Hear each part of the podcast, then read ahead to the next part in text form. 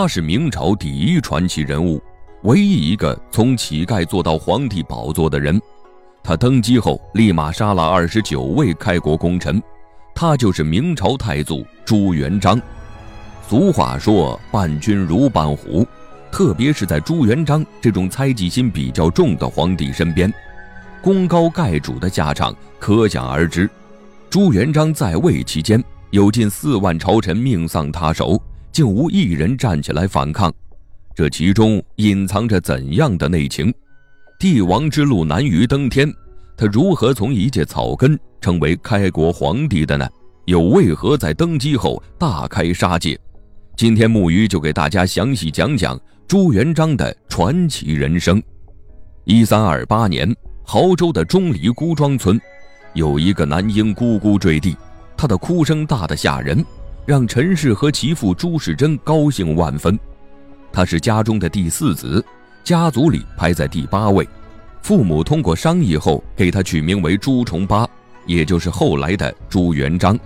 由于家庭贫困，祖辈又拖欠税款，他可以在众多兄弟姐妹中活下来，便是天大的造化。为减轻家庭负担，朱元璋从小就开始给地主放牛。元朝末年，元顺帝统治时期，朝廷昏庸腐败，从一三四三年开始。亳州发生旱灾，第二年又陷入蝗灾和瘟疫的困境，朱元璋的亲人相继去世，剩下的为了活命都各自分开逃生，走上穷途末路的他来到了黄觉寺剃度做起了和尚，负责上香敲钟烧火做饭。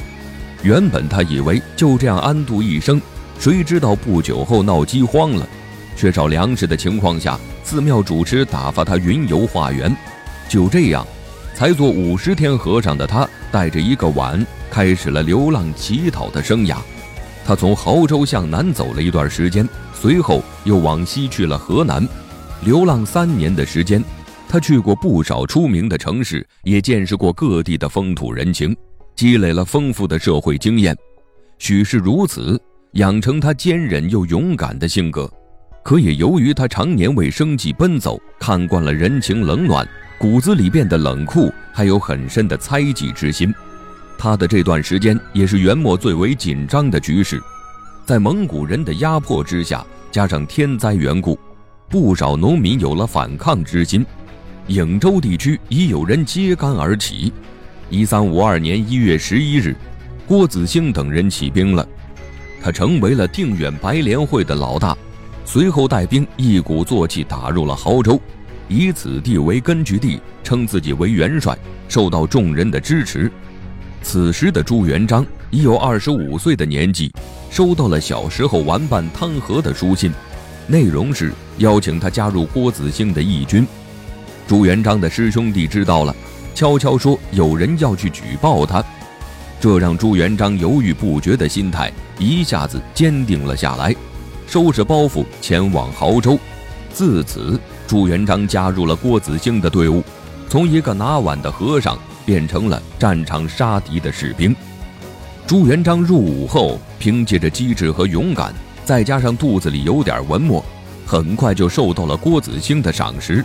随后，他成了元帅府的九副长。朱元璋为人处事方面可谓一绝，不贪功不贪财，把缴获的战利品全部上交，得到赏赐后也分给了大家。他的好名声渐渐传言开，郭子兴逐步将他当做托付后辈的心腹，把养女嫁给了他。自此，他的身份水涨船高，朱重八改名为朱元璋。此时的亳州，一共有五位掌权的元帅，为争权夺利起了很多纠纷。朱元璋下定决心，依靠自己去打破如今混乱的局面。一三五三年六月中旬。朱元璋回乡招募士兵，以前的伙伴们纷纷加入，其中有徐达、周德兴等。回到亳州后，郭子兴对他的招募结果很是满意，于是提拔朱元璋为镇抚。朱元璋是个心思敏锐的人，他观察到没人出亳州壮大兵力，于是挑选了可信任的徐达、汤和等人去定远。在途中，朱元璋的兵力迅速扩张。他先后收服近四千人，他带着众人开始向东进发，攻破定远横剑山的援军营地，又吸纳了二万人的兵力，转战下滁州。期间结识了李善长，为他旗下添上一位好门客。朱元璋是春风得意了，而他的老丈人郭子兴却受到了其他濠州元帅的排挤，委屈的他只能去找攻破滁州的好女婿。朱元璋立马交出了兵权。一三五五年，朱元璋出兵占领和县，成了河州的总兵官。他在外出时和孩童聊天。意识到自身管理的军队纪律存在问题，会容易失去民心，他立马下令规范了制度，让城内百姓纷纷信服。也是在这一年，郭子兴因病重去世，朱元璋当上了左副元帅。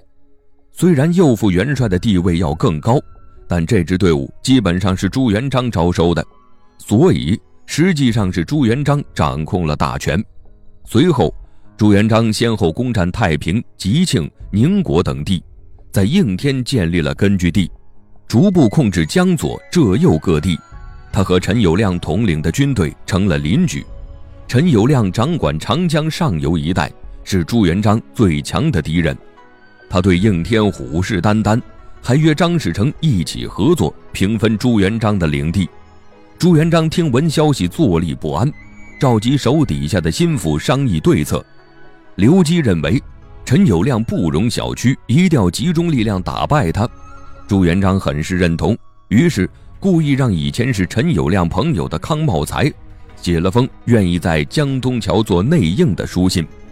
六月二十三日，陈友谅率领兵到应天的江东桥，当他意识到上当受骗，朱元璋所派的伏兵已经展开了攻击，陈友谅大败而归。朱元璋乘胜追击。立马收复太平，攻占信州、安庆。陈友谅只得仓皇逃窜到九江。次年八月，卷土重来，收复安庆。朱元璋则率军前往江州，占领了陈友谅的老巢，而后将湖北东南部和江西收入囊中。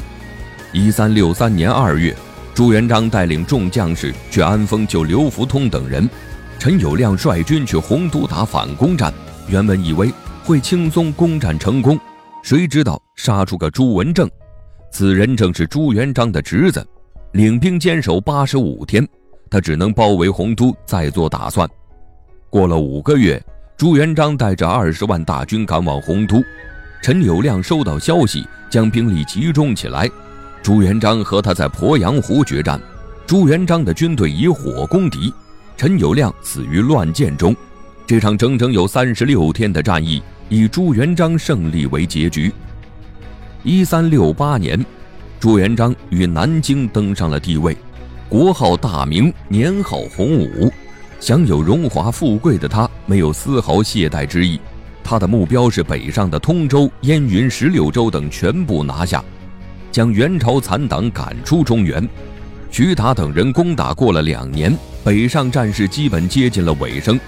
这时候。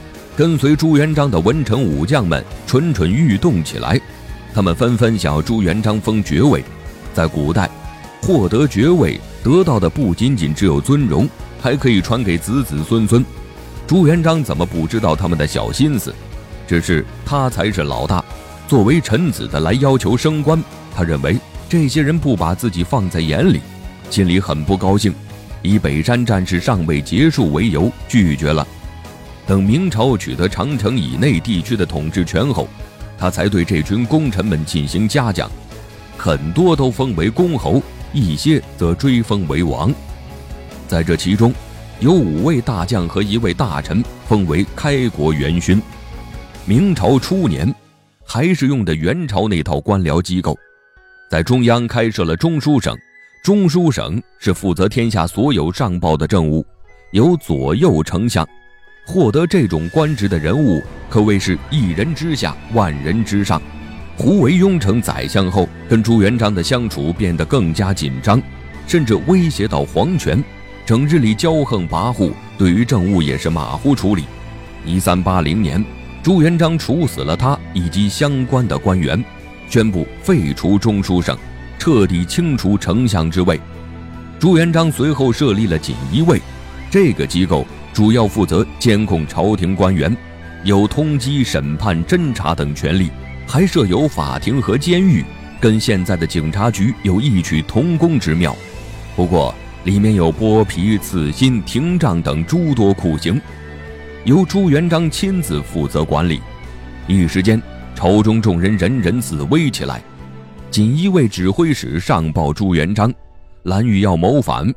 听闻这一消息。朱元璋立马让人捉拿蓝玉，派吏部尚书张辉审查蓝玉，让其招出同党。蓝玉气急败坏，直接说张辉是同党。在场的士兵当即拿下张辉，剩下的审判官们看得心惊胆战。